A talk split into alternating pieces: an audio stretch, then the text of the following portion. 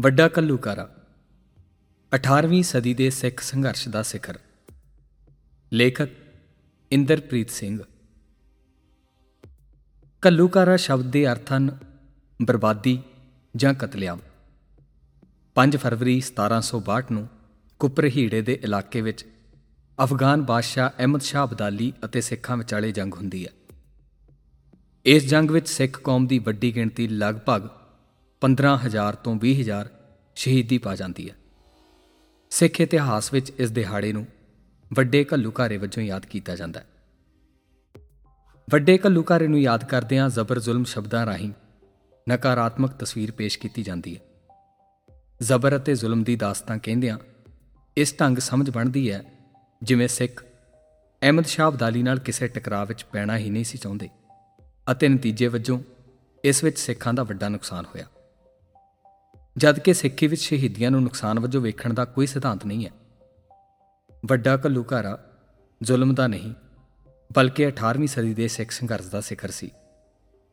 ਉਹ ਸੰਘਰਸ਼ ਜੋ ਗੁਰੂ ਗੋਬਿੰਦ ਸਿੰਘ ਜੀ ਤੋਂ ਬਾਅਦ ਸ਼ੁਰੂ ਹੁੰਦਾ ਪਰ ਜਿਸ ਦਾ ਬੁਨਿਆਦੀ ਢਾਂਚਾ ਗੁਰੂ ਕਾਲ ਦੌਰਾਨ ਹੀ ਤਿਆਰ ਹੋ ਚੁੱਕਾ ਸੀ।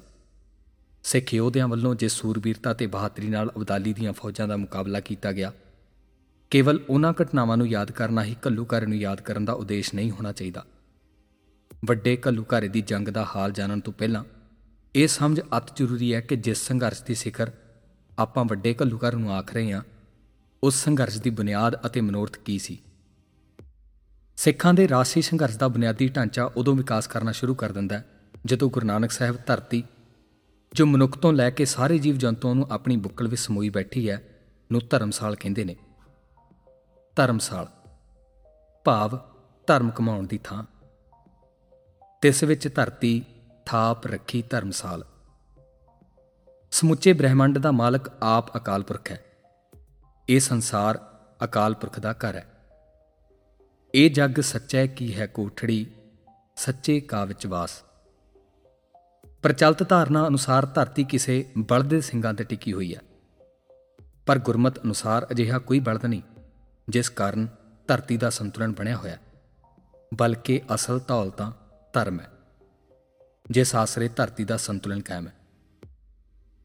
ਧੌਲ, ਧਰਮ ਦਿਆ ਕਾ ਪੂਤ, ਸੰਤੋਖ ਥਾਪ, ਰਖਿਆ ਜਿਨਸੂਤ ਗੁਰਮਤ ਅਨੁਸਾਰ ਧਰਮ ਦੇ ਕਾਰਨ ਹੀ ਇਸ ਦੁਨੀਆ ਵਿੱਚ ਚੰਗੇ ਮੰਦੇ ਵਿਵਹਾਰਾਂ ਦਾ ਸੰਤੁਲਨ ਕਾਇਮ ਹੈ ਅਤੇ ਧਰਮ ਹੀ ਇਸ ਧਰਮਸਾਲ ਦਾ ਮੁੱਢਲਾ ਨਿਯਮ ਹੈ। ਹੁਕਮ ਸਾਜ ਹੁਕਮੈ ਵਿੱਚ ਰੱਖੈ, ਨਾਨਕ ਸੱਚਾ ਆਪ। ਪਰਮਾਤਮਾ ਨੇ ਧਰਤੀ ਨੂੰ ਆਪਣੀ ਰਜ਼ਾ ਅੰਦਰ ਪ੍ਰਗਟ ਕੀਤਾ ਆਪਣੀ ਰਜ਼ਾ ਵਿੱਚ ਹੀ ਇਸ ਨੂੰ ਚਲਾ ਰਿਹਾ ਅਤੇ ਆਪਣੇ ਹੁਕਮ ਹੇਠ ਹੀ ਇਸ ਦੀ ਸੰਭਾਲ ਕਰ ਰਿਹਾ ਗੁਰੂ ਸਾਹਿਬ ਮਨੁੱਖ ਦਾ ਮੁੱਢਲਾ ਅਤੇ ਆਖਰੀ ਟੀਚਾ ਅਕਾਲ ਪੁਰਖ ਦੇ ਨਾਮ ਦੀ ਪ੍ਰਾਪਤੀ ਅਤੇ ਅੰਤ ਆਪਣਾ ਆਪ ਤਿਆਗ ਕੇ ਅਕਾਲ ਪੁਰਖ ਵਰਗਾ ਹੋ ਜਾਣਾ ਹੀ ਕਹਿੰਦੇ ਨੇ। ਨਾਨਕ ਲੀਨ ਭਇਓ ਗੋਬਿੰਦ ਸਿਓ ਜਿਉ ਪਾਣੀ ਸੰਗ ਪਾਣੀ। ਧਰਤੀ ਦੇ ਸੰਤੁਲਨ ਨੂੰ ਬਣਾਈ ਰੱਖਣ ਹਿੱਤ ਅਤੇ ਆਪਣੇ ਨਿੱਜੀ ਅਧਿਆਤਮਕ ਮਨੋਰਥ ਦੀ ਪੂਰਤੀ ਲਈ ਧਰਮ ਦਾ ਅਭਿਆਸ ਅਤ ਜ਼ਰੂਰੀ ਹੈ। ਇਸ ਪ੍ਰਕਿਰਿਆ ਦੀ ਪਹਿਲੀ ਇਕਾਈ ਮਨੁੱਖੀ ਹੈ। ਚਾਹੇ ਉਹ ਕਿਸੇ ਵੀ ਜਾਤ ਜਾਂ ਖਿੱਤੇ ਨਾਲ ਸੰਬੰਧਿਤ ਹੋਵੇ। ਗੁਰਮਤ ਅਨੁਸਾਰ ਧਰਮ ਕਮਾਉਣਾ ਕਿਸੇ ਇੱਕ ਵਰਨ ਦੀ ਜ਼ਿੰਮੇਵਾਰੀ ਨਹੀਂ। ਖੱਤਰੀ, ਬ੍ਰਾਹਮਣ, ਸੂਦ, ਵੈਸ, ਉਪਦੇਸ਼ ਚੌ ਵਰਨਾ ਕੋ ਸਾਂਝਾ। ਮਨੁੱਖ ਦਾ ਜਨਮ ਪ੍ਰਮਾਤਮਾ ਦੀ ਰਹਿਮਤ ਹੈ। ਹਰੇਕ ਜੀਵ ਵਿੱਚ ਅਕਾਲ ਪੁਰਖ ਪਰਮੇਸ਼ਰ ਆਪ ਹੈ। ਸਾਦੀਆਂ ਹੋਈਆਂ ਰੱਬੀ ਰੂਹਾਂ ਵਿੱਚੋਂ ਪ੍ਰਮਾਤਮਾ ਦਾ ਚਲਕਾਰਾ ਪੈਂਦਾ ਮਨੁੱਖੀ ਜਨਮ ਦਾ ਮਕਸਦ ਦਿਨ ਕੱਟੀ ਕਰਨ ਤੋਂ ਅੱਗੇ ਇੱਕ ਨਿਰਧਾਰਤ ਉਦੇਸ਼ ਦੀ ਪ੍ਰਾਪਤੀ ਹੈ, ਜੋ ਕਿ ਆਪੇ ਦੀ ਖੋਜ ਕਰਨੀ ਅਤੇ ਅਕਾਲ ਪੁਰਖ ਵਿੱਚ ਅਭੇਦ ਹੋ ਜਾਣਾ ਹੈ। ਗੋਬਿੰਦ ਮਿਲਣ ਕੀ ਇਹ ਤੇਰੀ ਬਰੀਆ। ਅਕਾਲ ਪੁਰਖ ਵਿੱਚ ਅਭੇਦ ਹੋ ਜਾਣ ਦਾ ਮੁੱਢਲਾ ਕਰਮ ਤਾਂ ਹੀ ਸੰਭਵ ਹੈ, ਜੇਕਰ ਮਨੁੱਖ ਉੱਚੇ ਸੁੱਚੇ ਕਿਰਦਾਰ ਦਾ ਹੋਵੇਗਾ। ਧਰਮ ਕਮਾਉਂਦਿਆਂ ਅਤੇ ਸਮਾਜਿਕ ਫਰਜ਼ ਨਿਭਾਉਂਦਿਆਂ ਮਨੁੱਖ ਦੇ ਕੀਤੇ ਚੰਗੇ ਮਾੜੇ ਕੰਮਾਂ ਦਾ ਲੇਖਾ ਉਸ ਅਕਾਲ ਪੁਰਖ ਲੈਣਾ ਹੈ। ਲੇਖਾ ਰੱਬ ਮੰਗੀਸੀਆ, ਬੈਠਾ ਕੱਢ ਵਹੀ। ਮਨੁੱਖ ਦੇ ਸਾਰੇ ਕਰਮ ਉੱਚੇ ਅਤੇ ਸੁੱਚੇ ਕਿਰਦਾਰਾਂ ਦੇ ਹੋਣੇ ਚਾਹੀਦੇ ਨੇ। ਤਾਂ ਹੀ ਧਰਮ ਕਮਾਇਆ ਜਾ ਸਕਦਾ ਹੈ ਅਤੇ ਤਾਂ ਹੀ ਧਰਮੀ ਅਖਵਾਇਆ ਜਾ ਸਕਦਾ ਹੈ, ਜੋ ਕਿ ਧਰਤੀ ਦੇ ਸੰਤੁਲਨ ਲਈ ਮਨੁੱਖ ਦੀ ਨੈਤਿਕ ਜ਼ਿੰਮੇਵਾਰੀ ਹੈ। ਗੁਰੂ ਸਾਹਿਬਾਨ ਅਨੁਸਾਰ ਸਮਾਜ ਕਰਤੇ ਦੀ ਕਿਰਤ ਹੈ। ਮਨੁੱਖ ਇਸ ਸਮਾਜ ਤੋਂ ਭੱਜ ਨਹੀਂ ਸਕਦਾ। ਸਿੱਖੀ ਨੇ ਇਹ ਜ਼ਰੂਰੀ ਬਣਾਇਆ ਕਿ ਮਨੁੱਖ ਸਮਾਜ ਦਾ ਹਿੱਸਾ ਬਣ ਕੇ ਰਹੇ। ਇਸ ਦੇ ਸਮਾਜਿਕ ਵਰਤਾਰਿਆਂ ਦਾ ਹਿੱਸਾ ਬਣੇ। ਨਿੱਜੀ ਅਤੇ ਆਤਮਿਕ ਤਰੱਕੀ ਇੱਥੇ ਰਹਿ ਕੇ ਹੀ ਸੰਭਵ ਹੈ। ਗੁਰੂ ਨਾਨਕ ਪਾਤਸ਼ਾਹ ਨੇ ਜੋਗੀ ਅਤੇ ਸਿੱਧਾਂ ਦੇ ਮਾਰਗ ਨੂੰ ਗਲਤ ਦੱਸਿਆ ਅਤੇ ਕਿਹਾ, ਜੇਕਰ ਸਭ ਭਲੇ ਲੋਕ ਇਕਾਂਤ ਵਿੱਚ ਰਹਿਣ ਲੱਗ ਜਾਣ, ਤਾਂ ਸਮਾਜ ਦਾ ਕੀ ਬਣੇਗਾ? ਕਿਉਂਕਿ ਧਰਤੀ ਤੇ ਚੰਗੇ ਮੰਦੇ ਕਰਮਾਂ ਦਾ ਸੰਤੁਲਨ ਕਾਇਮ ਰਹਿਣਾ ਜ਼ਰੂਰੀ ਹੈ। ਭਾਵ, ਧਰਮੀ ਬੰਦਿਆਂ ਦੀ ਸਮਾਜ ਵਿੱਚ ਅਹਿਮ ਜਗ੍ਹਾ ਹੈ। ਅੰਜਨ ਮਾਹੀ ਨਿਰੰਜਨ ਰਹੀ ਹੈ, ਜੋਗੀ ਕਹੀਐ ਸੋਏ। ਗੁਰੂ ਸਾਹਿਬਾਨ ਨੇ ਕਿਹਾ ਕਿ ਸਮਾਜਿਕ ਸੰਸਥਾਵਾਂ ਅਤੇ ਜਥੇਬੰਦੀਆਂ ਦਾ ਮਨੁੱਖ ਦੇ ਅਕਾਲ ਪੁਰਖ ਨਾਲ ਜੁੜਨ ਦੇ ਟੀਚੇ ਵਿੱਚ ਅਹਿਮ ਸਥਾਨ ਹੈ। ਜਥੇਬੰਦੀਆਂ ਅਤੇ ਸੰਸਥਾਵਾਂ ਮਨੁੱਖ ਦੇ ਧਰਮੀ ਬਣਨ ਵਿੱਚ ਕਿਰਿਆਸ਼ੀਲ ਹੋਣੀਆਂ ਚਾਹੀਦੀਆਂ ਨੇ। ਸਮਾਜਿਕ ਅਤੇ ਧਾਰਮਿਕ ਸੰਸਥਾਵਾਂ ਦਾ ਇਹ ਉਦੇਸ਼ ਤਾਂ ਹੀ ਸੰਭਵ ਹੈ, ਜੇਕਰ ਰਾਜਨੀਤਿਕ ਸੰਸਥਾਵਾਂ ਇਹ ਯਕੀਨੀ ਬਣਾਉਣ ਕਿ ਸਮਾਜ ਵਿੱਚ ਸ਼ਾਂਤੀ, ਇਨਸਾਫ, ਬਰਾਬਰਤਾ, ਆਜ਼ਾਦੀ ਅਤੇ ਹਮਦਰਦੀ ਵਰਗੀਆਂ ਬਿਰਤੀਆਂ ਮੌਜੂਦ ਹੋਣ। ਜਾਤ-ਪਾਤ ਅਤੇ ਸਮਾਜਿਕ ਸ਼ੋਸ਼ਣ ਵਰਗੇ ਰੋਗਾਂ ਨਾਲ ਲਿਬਰੇਜ ਸਮਾਜ ਸਰਬੱਤ ਦਾ ਭਲਾ ਕਰਨ ਤੋਂ ਅਸਮਰੱਥ ਹੋਵੇਗਾ। ਉਪਰੋਕਤ ਵਿਸ਼ੇਸ਼ਤਾਵਾਂ ਤੋਂ ਊਣਾ ਸਮਾਜ ਮਨੁੱਖ ਵੱਲੋਂ ਪ੍ਰਮਾਤਮਾ ਦੀ ਆਰਾਧਨਾ ਕਰ ਸਕਣ ਦੇ ਅਨੁਕੂਲ ਵਾਤਾਵਰਣ ਨਹੀਂ ਸਿਰਜ ਸਕਦਾ। ਗੁਰੂ ਨਾਨਕ ਪਾਸ਼ਾ ਨੇ ਬਾਬਰ ਦੇ ਜ਼ੁਲਮਾਂ ਖਿਲਾਫ ਆਵਾਜ਼ ਚੁੱਕੀ ਅਤੇ ਕਿਹਾ, ਰਾਜੇ ਸਿੰਘ ਮੁਕੱਦਮ ਕੁੱਤੇ। ਗੁਰੂ ਗੋਬਿੰਦ ਸਿੰਘ ਜੀ ਜਾਪ ਸਾਹਿਬ ਵਿੱਚ ਕਹਿੰਦੇ ਨੇ ਕਿ ਅਕਾਲ ਪੁਰਖ ਰਾਜਿਆਂ ਦਾ ਰਾਜਾ ਹੈ। ਦੁਨਿਆਵੀ ਰਾਜੇ ਸਮਾਜ ਨੂੰ ਇਨਸਾਫ ਅਤੇ ਬਰਾਬਰਤਾ ਦੇ ਦਾਤੇ ਹੋਣੇ ਚਾਹੀਦੇ ਨੇ। ਜੇ ਵਾੜ ਹੀ ਖੇਤ ਨੂੰ ਖਾਣ ਲੱਗ ਜਾਵੇ, ਤਾਂ ਇਸ ਤੋਂ ਮਾੜਾ ਹੋਰ ਕੀ ਹੋ ਸਕਦਾ ਹੈ? ਗੁਰੂ ਸਾਹਿਬ ਨੇ ਰਾਜਿਆਂ ਦੀਆਂ ਆਪ ਹੁਦਰੀਆਂ ਖਿਲਾਫ ਕ੍ਰਾਂਤੀਕਾਰੀ ਆਵਾਜ਼ ਬੁਲੰਦ ਕੀਤੀ ਅਤੇ ਸਿੱਖਾਂ ਨੂੰ ਉਹਨਾਂ ਵਿਰੁੱਧ ਬਗਾਵਤ ਕਰਨ ਦਾ ਹੱਕ ਦਿੱਤਾ, ਤਾਂ ਜੋ ਉੱਤਮ ਸਮਾਜ ਦੀ ਸਿਰਜਣਾ ਹੋ ਸਕੇ। ਅਜਿਹਾ ਸਮਾਜ ਜੋ ਮਨੁੱਖ ਦੀਆਂ ਨਿੱਜੀ ਅਤੇ ਅਧਿਆਤਮਕ ਲੋੜਾਂ ਦੀ ਪੂਰਤੀ ਕਰਨ ਦੇ ਅਨੁਕੂਲ ਹੋਵੇ। ਜਿੱਥੇ ਗੁਰੂ ਸਾਹਿਬ ਨੇ ਔਰੰਗਜ਼ੇਬ ਨੂੰ ਕਲਮ ਨਾਲ ਵੰਗਾਰਿਆ, ਉੱਥੇ ਜ਼ੁਲਮ ਖਿਲਾਫ ਕਿਰਪਾਨ ਦੀ ਵਰਤੋਂ ਵੀ ਕੀਤੀ। ਗੁਰੂ ਸਾਹਿਬ ਅਨੁਸਾਰ ਮਨੁੱਖੀ ਪਰਉਪਕਾਰ ਲਈ ਮੌਕੇ ਮੁਤਾਬਕ ਹਿੰਸਾ ਅਤੇ ਅਹਿੰਸਾ ਦੇ ਰਾਹ ਮੁਬਾਰਕ ਨੇ। ਚੂੰਕਾਰ ਅਜ਼ ਹਮ ਹੀਲ ਤੇ ਦਰਗੁਜਸ਼ਤ ਹਲਾਲ ਅਸਤ, ਬੁਰਦਨ ਬਸ਼ਮਸ਼ੀਰ ਦਸਤ। ਇਸ ਉੱਤਮ ਸਮਾਜ ਦੀ ਸਿਰਜਣਾ ਲਈ ਚੱਲੇ ਸੰਘਰਸ਼ ਦੌਰਾਨ 18ਵੀਂ ਸਦੀ ਵਿੱਚ ਅਨੇਕਾਂ ਜੰਗਾਂ ਹੋਈਆਂ। ਖਾਲਸਾ ਪੰਥ ਮੌਜੂਦਾ ਹਾਕਮਾਂ ਨੂੰ ਲਲਕਾਰਦਾ ਰਿਹਾ। ਅਹਿਮਦ ਸ਼ਾਹ ਅਬਦਾਲੀ ਨਾਲ ਇਹ ਜੰਗ ਉਸੇ ਸੰਘਰਸ਼ ਦਾ ਹੀ ਹਿੱਸਾ ਸੀ। ਜੰਗ ਦਾ ਹਾਲ ਜਦੋਂ ਅਹਿਮਦ ਸ਼ਾਹ ਅਬਦਾਲੀ ਪਾਣੀਪਤ ਦੀ ਲੜਾਈ ਮਰਹੱਟਿਆਂ ਤੋਂ ਜਿੱਤ ਕੇ ਵਾਪਸ ਜਾ ਰਿਹਾ ਸੀ, ਤਾਂ ਸਿੱਖ ਉਸ ਵੇਲੇ ਅਬਦਾਲੀ ਦੀ ਫੌਜ ਤੇ ਹਮਲਾ ਕਰਦੇ ਨੇ। ਕਿਸੇ ਜੇਤੂ ਬਾਦਸ਼ਾਹ ਤੇ ਇਸ ਤਰ੍ਹਾਂ ਹਮਲਾ ਕਰਨ ਦੇ ਅਰਥ ਉਸ ਦੇ ਮਾਣ ਅਤੇ ਪ੍ਰਤਿਸ਼ਠਾ ਤੇ ਡੂੰਗੀ ਸੱਟ ਸੀ। ਅਬਦਾਲੀ ਲਈ ਇਸ ਲੁੱਟ ਦੇ ਅਰਥ ਆਰਥਿਕ ਨੁਕਸਾਨ ਤੋਂ ਕਿਤੇ ਵੱਧ ਸਨ। ਦੂਸਰਾ, ਅਬਦਾਲੀ ਦੀ ਰਵਾਨਗੀ ਸ਼ਾਮ ਤੋਂ ਬਾਅਦ ਹੀ ਪੰਜਾਬ ਦੇ ਪ੍ਰਸ਼ਾਸਨਿਕ ਪ੍ਰਬੰਧਾਂ ਵਿੱਚ ਸਿੱਖਾਂ ਵੱਲੋਂ ਵਿਗਨ ਪਾਉਣ ਦੀਆਂ ਖਬਰਾਂ ਅਬਦਾਲੀ ਕੋਲ ਪਹੁੰਚ ਚੁੱਕੀਆਂ ਸਨ। ਹਕੂਮਤੀ ਪ੍ਰਬੰਧਾਂ ਵਿੱਚ ਸਿੱਖਾਂ ਵੱਲੋਂ ਰੁਕਾਵਟ ਪਾਉਣ ਦੀਆਂ ਕਾਰਵਾਈਆਂ ਇੱਕ ਸੰਕੇਤਕ ਪ੍ਰਤੀਕਰਮ ਸਨ ਕਿ ਪੰਜਾਬ ਵਿੱਚ ਕਿਸੇ ਬਾਹਰੀ ਬਾਦਸ਼ਾਹ ਵੱਲੋਂ ਕਾਇਮ ਕੀਤੀ ਹਕੂਮਤ ਸਾਨੂੰ ਕਦੇ ਚਿਤ ਮਨਜ਼ੂਰ ਨਹੀਂ। ਤੀਜਾ, ਜਦੋਂ ਅਫਗਾਨ ਬਾਦਸ਼ਾਹ ਪੰਜਾਬ, ਕਸ਼ਮੀਰ ਅਤੇ ਸਿੰਧ ਨੂੰ ਦੁਰਾਨੀ ਹਕੂਮਤ ਹੇਠ ਲਿਆਉਣ ਲਈ ਯਤਨਸ਼ੀਲ ਸੀ, ਤਾਂ ਸਿੱਖ ਪੰਜਾਬ ਵਿੱਚ ਮਿਸਲਾਂ ਅਧੀਨ ਛੋਟੇ ਆਜ਼ਾਦ ਰਾਜ ਪ੍ਰਬੰਧ ਸਿਰਜ ਰਹੇ ਸੀ। ਰਾਖੀ ਪ੍ਰਬੰਧ ਹੇਠ ਬਿਨਾਂ ਕਿਸੇ ਭੇਦਭਾਵ ਪੰਜਾਬ ਦੇ ਲੋਕਾਂ ਨੂੰ ਬਾਰੀ ਹਮਲਿਆਂ ਤੋਂ ਸੁਰੱਖਿਆ ਦੇਣ ਦੀ ਵਚਨਬੱਧਤਾ ਵੀ ਅਬਦਾਲੀ ਵਾਸਤੇ ਉਸ ਦੇ ਸਵੈਮਾਨ ਨੂੰ ਵੰਗਾਰ ਸੀ। ਸਿੱਖ ਸਰਦਾਰਾਂ ਵੱਲੋਂ ਛੋਟੀਆਂ ਆਜ਼ਾਦ ਹਕੂਮਤੀ ਸਟੇਟਾਂ ਦੀ ਸਥਾਪਨਾ, ਜਿੱਥੇ ਅਬਦਾਲੀ ਲਈ ਸੈਨਿਕ ਪ੍ਰਤੀਰੋਧਤਾ ਸੀ, ਉੱਥੇ ਅਜਿਹੀ ਹਿੰਮਤ ਉਸ ਦੇ ਗੌਰਵ ਨੂੰ ਠੇਸ ਪਹੁੰਚਾਉਂਦੀ ਸੀ।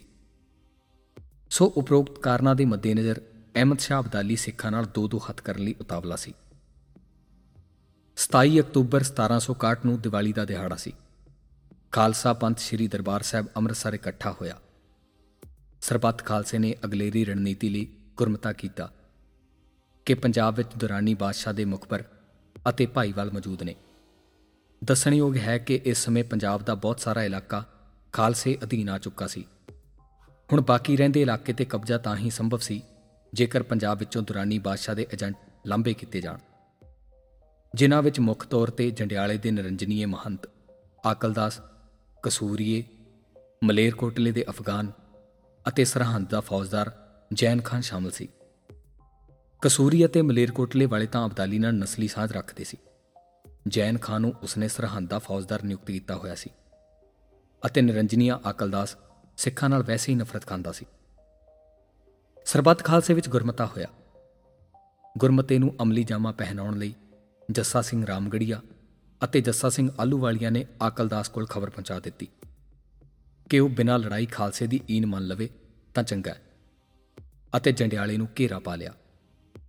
ਪਰ ਹੰਕਾਰੀ ਆਕਲਦਾਸ ਨੇ ਇਸ ਗੱਲ ਤੇ ਗੌਰ ਕਰਨ ਦੀ ਥਾਂ ਤੇਜ਼ ਸੁਨੇਹਾ ਅਬਦਾਲੀ ਵੱਲ ਭੇਜ ਦਿੱਤਾ।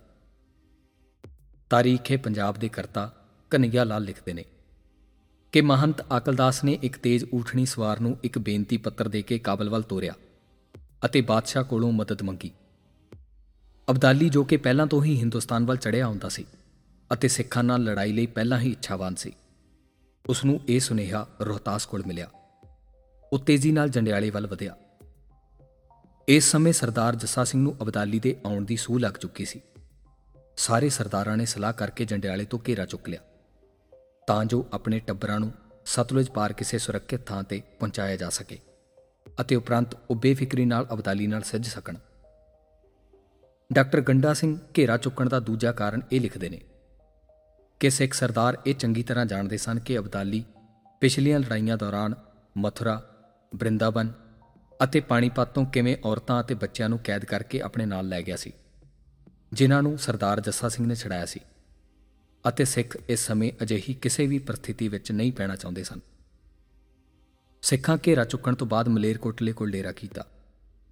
ਇਸ ਸਮੇਂ ਵਹੀਰ ਵਿੱਚ ਛੋਟੇ ਬੱਚੇ ਬਜ਼ੁਰਗ ਅਤੇ ਔਰਤਾਂ ਸ਼ਾਮਲ ਸਨ।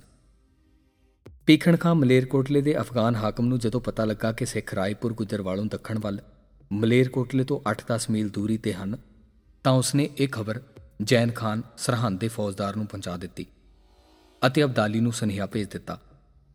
3 ਫਰਵਰੀ 1762 ਨੂੰ ਅਬਦਾਲੀ ਨੇ ਲਾਹੌਰ ਕੂਚ ਕੀਤਾ ਅਤੇ ਜੈਨ ਖਾਨ ਨੂੰ ਸੁਨੇਹਾ ਲਾ ਦਿੱਤਾ ਕਿ ਉਹ ਸਿੱਖਾਂ ਤੇ ਅਗਲੇ ਪਾਸਿਓਂ ਹਮਲਾ ਕਰੇ।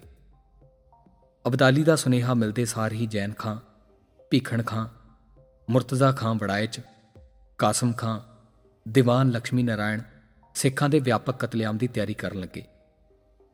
5 ਫਰਵਰੀ 1762 ਦੀ ਹਨੇਰੀ ਸਵੇਰ ਨੂੰ ਜੈਨ ਖਾਂ ਦੀਆਂ ਫੌਜਾਂ ਕੁੱਪ ਪਿੰਡ ਪਹੁੰਚ ਗਈਆਂ, ਜਿੱਥੇ ਸਿੰਘ ਰੁਕੇ ਹੋਏ ਸਨ। ਜੈਨ ਖਾਨ ਦੇ ਕਮਾਂਡਰ ਕਾਸਮ ਖਾਨ ਨੇ ਸਿੱਖਾਂ ਤੇ ਪਹਿਲਾ ਹਮਲਾ ਕੀਤਾ। ਸਿੱਖਾਂ ਲਈ ਇਹ ਹਮਲਾ ਅਚੰਭਤ ਸੀ। ਉਹ ਕਿਸੇ ਵੀ ਤਰ੍ਹਾਂ ਜੰਗ ਲਈ ਤਿਆਰ ਨਹੀਂ ਸਨ। ਅਚਨਚੇਤ ਹਮਲੇ ਬਾਰੇ ਜਦੋਂ ਸਰਦਾਰ ਜੱਸਾ ਸਿੰਘ ਆਲੂਵਾਲੀਆ ਅਤੇ ਸਰਦਾਰ ਚੜ੍ਹ ਸਿੰਘ ਨੂੰ ਹਮਲੇ ਦਾ ਪਤਾ ਲੱਗਾ, ਤਾਂ ਉਹ ਤੇਜ਼ੀ ਨਾਲ ਵਹੀਰ ਦੀ ਸੁਰੱਖਿਆ ਲਈ ਅੱਗੇ ਵਧੇ।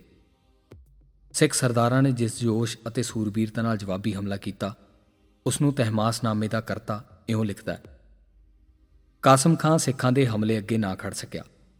ਉਹ ਪਿੱਛੇ ਹਟਣ ਲੱਗਿਆ। ਮੈਂ ਉਸ ਨੂੰ ਰੋਕਿਆ ਕਿ ਅਜਿਹਾ ਨਾ ਕਰੇ, ਪਰ ਉਸਨੇ ਮੇਰੀ ਸੁਣੀ ਨਹੀਂ। ਉਹ ਮਲੇਰਕੋਟਲੇ ਵੱਲ ਭੱਜ ਗਿਆ। ਤਹਿਮਾਸ ਖਾਨ ਨੇ ਫਿਰ ਆਪਣੀ ਫੌਜ ਨੂੰ ਮੁਰਤਜ਼ਾ ਖਾਨ ਬੜਾਇਚ ਨਾਲ ਮਿਲਾ ਲਿਆ, ਜੋ ਕਿ 500 ਫੌਜ ਦੀ ਟੁਕੜੀ ਨਾਲ ਉੱਥੇ ਮੌਜੂਦ ਸੀ। ਸੂਰਜ ਦੀ ਟਿੱਕੀ ਚੜ੍ਹਦੇ ਸਾਰ ਅਹਿਮਦ ਸ਼ਾਹ ਅਬਦਾਲੀ ਵੀ ਜੰਗ ਵਿੱਚ ਪਹੁੰਚ ਚੁੱਕਿਆ ਸੀ। ਤਹਿਮਾਸ ਖਾਨ ਲਿਖਦਾ ਹੈ ਕਿ ਅਬਦਾਲੀ ਨੇ ਸਾਡੀ ਫੌਜ ਨੂੰ ਘੇਰਾ ਪਾ ਲਿਆ। ਮੈਂ ਇਕੱਲਾ ਹੀ ਸੀ ਜਿਸ ਨੇ ਮੁਸਲਮਾਨੀ ਕਵਚ ਪਹਿਨਿਆ ਹੋਇਆ ਸੀ। ਮੈਂ ਸ਼ਾਹੀ ਫੌਜ ਨੂੰ ਸਮਝਾਇਆ ਕਿ ਅਸੀਂ ਸ਼ਾਹ ਦੇ ਮਦਦਗਾਰ ਹੀ ਹਾਂ। ਅਹਿਮਦ ਸ਼ਾਹ ਮੇਰੇ ਸਪਸ਼ਟੀਕਰਨ ਨਾਲ ਸੰਤੁਸ਼ਟ ਹੋ ਗਿਆ। ਅਹਿਮਦ ਸ਼ਾਹ ਨੇ ਆਪਣੇ ਉਜ਼ਬਕ ਦਸਤਿਆਂ ਨੂੰ ਇਹ ਹੁਕਮ ਦਿੱਤਾ ਹੋਇਆ ਸੀ ਕਿ ਜਿੱਥੇ ਵੀ ਕੋਈ ਪੰਜਾਬੀ ਕੱਪੜਿਆਂ ਵਾਲਾ ਮਿਲੇ ਉਸ ਨੂੰ ਮਾਰ ਦਿਓ। ਜ਼ੈਨ ਖਾਨ ਨੇ ਆਪਣੇ ਸੈਨਿਕਾਂ ਨੂੰ ਦਰਖਤਾਂ ਦੇ ਹਰੇ ਪੱਤੇ ਆਪਣੇ ਸਿਰਾਂ ਤੇ ਟੰਗਣ ਦਾ ਹੁਕਮ ਦਿੱਤਾ, ਤਾਂ ਜੋ ਲੜਾਈ ਵੇਲੇ ਉਹਨਾਂ ਦੀ ਪਹਿਚਾਣ ਆ ਸਕੇ। ਸਿੱਖ ਸਰਦਾਰਾਂ ਨੇ ਵਿਚਾਰ ਕੀਤੀ ਕਿ ਡਟਵੀਂ ਲੜਾਈ ਤਾਂ ਹੀ ਸੰਭਵ ਹੈ, ਜੇਕਰ ਉਹ ਬਜ਼ੁਰਗਾਂ, ਬੱਚਿਆਂ ਅਤੇ ਔਰਤਾਂ ਨੂੰ ਸੁਰੱਖਿਅਤ ਥਾਂ ਤੇ ਪਹੁੰਚਾ ਸਕਣ। ਉਹਨਾਂ ਫੈਸਲਾ ਕੀਤਾ ਕਿ ਪਰਿਵਾਰਾਂ ਨੂੰ ਮਾਲਵੇ ਦੇ ਸਰਦਾਰਾਂ ਦੇ ਵਕੀਲਾਂ ਨਾਲ ਸੁਰੱਖਿਅਤ ਜਗ੍ਹਾ ਤੋਰ ਦਿੱਤਾ ਜਾਵੇ। ਕੈਥਲ ਦੇ ਵਕੀਲ ਸੰਗੂ ਸਿੰਘ, ਆਲਾ ਸਿੰਘ ਦੇ ਵਕੀਲ ਸੇਖੂ ਸਿੰਘ ਹੰਬਲ ਵਾਲੇ ਅਤੇ ਭਾਈ ਬੁੱਢਾ ਸਿੰਘ ਦੇ ਵਕੀਲ ਨੂੰ ਕਿਹਾ ਕਿ ਉਹ ਵਹੀਰ ਨੂੰ ਕਿਸੇ ਸੁਰੱਖਿਅਤ ਥਾਂ ਪਰ ਲੈ ਜਾਣ। ਵਹੀਰ ਅਜੇ ਕੇਵਲ 3-4 ਮੀਲ ਹੀ ਗਈ ਸੀ ਕਿ ਵਲੀ ਖਾਂ ਅਤੇ ਭੀਖਣ ਖਾਂ ਨੇ ਉਹਨਾਂ ਤੇ ਹਮਲਾ ਕਰ ਦਿੱਤਾ। ਹੁਣ ਨਵੀਂ ਰਣਨੀਤੀ ਮੁਤਾਬਕ ਖਾਲਸਾ ਜੀ ਨੇ ਵਹੀਰ ਦੇ ਆਲੇ-ਦੁਆਲੇ ਗੋਲ ਘੇਰਾ ਬਣਾ ਲਿਆ। ਤਾਂ ਕਿ ਫੌਜ ਨਾਲ ਲੜਦੇ ਲੜਦੇ ਹੀ ਵਹੀਰ ਦਾ ਬਚਾਅ ਕੀਤਾ ਜਾ ਸਕੇ। ਸਿੰਘ ਵਹੀਰਾਂ ਦੁਆਲੇ ਕੁੰਡਲ ਬਣਾਈ ਤੁਰਦੇ ਤੁਰਦੇ ਲੜ ਰਹੇ ਸਨ। ਇਸ ਵੇਲੇ ਸਰਦਾਰ ਜੱਸਾ ਸਿੰਘ ਆਲੂਵਾਲੀਆ, ਸਰਦਾਰ ਚੜ੍ਹ ਸਿੰਘ ਅਤੇ ਸਰਦਾਰ ਸ਼ਾਮ ਸਿੰਘ ਵਹੀਰ ਅਤੇ ਲੜਾਕੂ ਸਿੰਘਾਂ ਦੀ ਅਗਵਾਈ ਕਰ ਰਹੇ ਸਨ। ਉਹ ਵਹੀਰ ਦੇ ਆਲੇ ਦੁਆਲੇ ਇੱਕ ਕੁੰਡਲ ਬਣਾ ਕੇ ਸ਼ਾਹੀ ਫੌਜ ਦਾ ਮੁਕਾਬਲਾ ਕਰਦੇ ਅੱਗੇ ਵਧ ਰਹੇ ਸਨ। ਉਹਨਾਂ ਦਾ ਲਗਾਤਾਰ ਅੱਗੇ ਵਧੀ ਜਾਣਾ ਅਬਦਾਲੀ ਫੌਜ ਨੂੰ ਕੋਈ ਖਾਸ ਕਾਮਯਾਬੀ ਨਹੀਂ ਦੇ ਰਿਹਾ ਸੀ। ਕਈ ਕੋਸ਼ਿਸ਼ਾਂ ਦੇ ਬਾਵਜੂਦ ਉਹ ਸਿੱਖਾਂ ਦਾ ਕੁੰਡਲ ਤੋੜਨ ਵਿੱਚ ਕਾਮਯਾਬ ਨਾ ਹੋ ਸਕੇ ਅਤੇ ਨਾ ਹੀ ਸਿੱਖਾਂ ਦੇ ਲਗਾਤਾਰ ਅੱਗੇ ਵਧਣ ਨੂੰ ਬੰਨ ਲਾਇਆ ਜਾ ਸਕਿਆ। ਖਿਜੇ ਹੋਏ ਅਬਦਾਲੀ ਨੇ ਜੈਨ ਖਾਂ ਅਤੇ ਲక్ష్ਮੀ ਨਾਰਾਇਣ ਨੂੰ ਸੁਨੇਹਾ ਭੇਜਿਆ, ਕਿ ਤੁਸੀਂ ਸਿੱਖਾਂ ਨੂੰ ਅੱਗੇ ਰੋਕਦੇ ਕਿਉਂ ਨਹੀਂ? ਸੁਨੇਹਾਕਾਰ ਨੇ ਕਿਹਾ, ਜੇ ਤੁਸੀਂ ਉਹਨਾਂ ਦੀ ਚਾਲ ਨੂੰ ਅੱਗੇ ਉਡਕ ਲਵੋ, ਅਸੀਂ ਸਿੱਖਾਂ ਨੂੰ ਖਤਮ ਕਰਨ ਵਿੱਚ ਬਹੁਤਾ ਸਮਾਂ ਨਹੀਂ ਲਾਵਾਂਗੇ। ਜੈਨ ਖਾਨ ਨੇ ਜਵਾਬ ਦਿੱਤਾ, ਪਰ ਇਹ ਸੰਭਵ ਨਹੀਂ ਕਿ ਉਹਨਾਂ ਨੂੰ ਅੱਗੇ ਰੋਕਿਆ ਜਾ ਸਕੇ। ਵਹੀਰ ਲਗਾਤਾਰ ਅੱਗੇ ਵਧ ਰਹੀ ਸੀ। ਕਈ ਬਜ਼ੁਰਗ ਅਤੇ ਬੱਚੇ ਥੱਕ ਟੁੱਟ ਕੇ ਡਿੱਗ ਪਏ ਸਨ। ਕਈ ਪਿੰਡ ਲੰਘੇ, ਪਰ ਕਿਸੇ ਨੇ ਠਾਰ ਨਾ ਦਿੱਤੀ। ਜਿੱਥੋਂ ਕਿਥੋਂ ਅਫਗਾਨੀ ਫੌਜ ਦਾ ਦਾ ਲੱਗਦਾ, ਉਹ ਸਿੱਖਾਂ ਦਾ ਬਹੁਤ ਜਾਨੀ ਨੁਕਸਾਨ ਕਰਦੇ। ਵਹੀਰ ਲਗਾਤਾਰ ਅੱਗੇ ਵਧ ਰਹੀ ਸੀ। ਕਈ ਬਜ਼ੁਰਗ ਅਤੇ ਬੱਚੇ ਥੱਕ ਟੁੱਟ ਕੇ ਡਿੱਗ ਪਏ ਸਨ। ਕਈ ਪਿੰਡ ਲੰਘੇ, ਪਰ ਕਿਸੇ ਨੇ ਠਾਰ ਨਾ ਦਿੱਤੀ। ਜਿੱਥੋਂ ਕਿਤੋਂ ਅਫਗਾਨੀ ਫੌਜ ਦਾ ਦਾ ਲੱਗਦਾ ਉਹ ਸਿੱਖਾਂ ਦਾ ਬਹੁਤ ਜਾਨੀ ਨੁਕਸਾਨ ਕਰਦੇ। ਹੁਣ ਕਿਤੋਂ ਕਿਤੋਂ ਕੁੰਡਲ ਵਿੱਚ ਪਾੜ ਪੈ ਚੁੱਕਾ ਸੀ। ਫੇਰ ਵੀ ਸਿੱਖ ਪੂਰੀ ਸੂਰਬੀਰਤਾ ਨਾਲ ਲੜ ਰਹੇ ਸਨ। ਦੁਪਹਿਰੋਂ ਬਾਅਦ ਸਿੱਖ ਕੁਤਬਾ ਅਤੇ ਬਾਹਮਣੀ ਪਿੰਡ ਪਹੁੰਚੇ। ਤਾਂ ਜੋ ਭੁੱਖੇ ਧਿਆਇਆਂ ਨੂੰ ਕੋਈ ਠਾਰ ਮਿਲ ਸਕੇ। ਪਰ ਇਹ ਪਿੰਡ ਰੰਗੜਾਂ ਦੇ ਸਨ, ਜੋ ਕਿ ਮਲੇਰਕੋਟਲੇ ਦੇ ਅਫਗਾਨਾਂ ਨਾਲ ਸੰਬੰਧ ਰੱਖਦੇ ਸਨ। ਠਾਰ ਦੀ ਬਜਾਏ ਰੰਗੜਾਂ ਨੇ ਵਹੀਰਾਂ ਤੇ ਹੱਲਾ ਬੋਲ ਦਿੱਤਾ ਅਤੇ ਕਤਲੇਆਮ ਕਰਨਾ ਸ਼ੁਰੂ ਕਰ ਦਿੱਤਾ। ਰਤਨ ਸਿੰਘ ਪੰਗੂ ਲਿਖਦੇ ਨੇ। ਚੜ੍ਹ ਸਿੰਘ ਉਹਨਾਂ ਦੇ ਬਚਾਅ ਲਈ ਅੱਗੇ ਵਧਿਆ ਅਤੇ ਹਮਲਾਵਰ ਰੰਗੜਾਂ ਨੂੰ ਪਿੱਛੇ ਤੱਕ ਦਿੱਤਾ। ਇਸ ਸਮੇਂ ਤੱਕ ਕੁੰਡਲ ਕਈ ਥਾਵਾਂ ਤੋਂ ਟੁੱਟ ਚੁੱਕਾ ਸੀ। ਬਜ਼ੁਰਗ ਬੱਚਿਆਂ ਅਤੇ ਔਰਤਾਂ ਦੀਆਂ ਕਈ ਹਜ਼ਾਰ ਜਾਨਾਂ ਜਾ ਚੁੱਕੀਆਂ ਸਨ। ਪਰ ਲੜਾਈ ਉਸੇ ਤਰ੍ਹਾਂ ਜਾਰੀ ਸੀ। ਹਥਿਆਰਾਂ ਦੀ ਘਾਟ ਅਤੇ ਅਯੋਗ ਹਾਲਾਤ ਦੇ ਬਾਵਜੂਦ ਸਿੰਘ ਸੂਰਬੀਰਤਾ ਨਾਲ ਜੂਝੇ। ਸ਼ਾਹ ਦੇ ਫੌਜੀ ਦਸਤੇ ਹੁਣ ਥੱਕ ਕੇ ਚੂਰ ਹੋ ਚੁੱਕੇ ਸਨ। ਪਿਛਲੇ 36 ਘੰਟਿਆਂ ਦੌਰਾਨ ਉਹਨਾਂ ਲਗਭਗ 240 ਕਿਲੋਮੀਟਰ ਦਾ ਪੰਧ ਦੁਸ਼ਮਣ ਨਾਲ ਲੜਦਿਆਂ ਕੱਢਿਆ ਸੀ। ਅਬਦਾਲੀ ਨੇ ਬਰਨਾਲੇ ਨੇੜੇ ਲੜਾਈ ਰੋਕਣ ਦੇ ਹੁਕਮ ਦਿੱਤੇ। ਅਹਿਮਦ ਸ਼ਾਹ ਸਿੱਖਾਂ ਦੇ ਹੱਥ ਦੇਖ ਚੁੱਕਾ ਸੀ। ਉਹ ਜਾਣਦਾ ਸੀ, ਅਚਨਚੇਤ ਹੱਲੇ ਹੇਠਾਂ ਫਸੇ ਨੇ।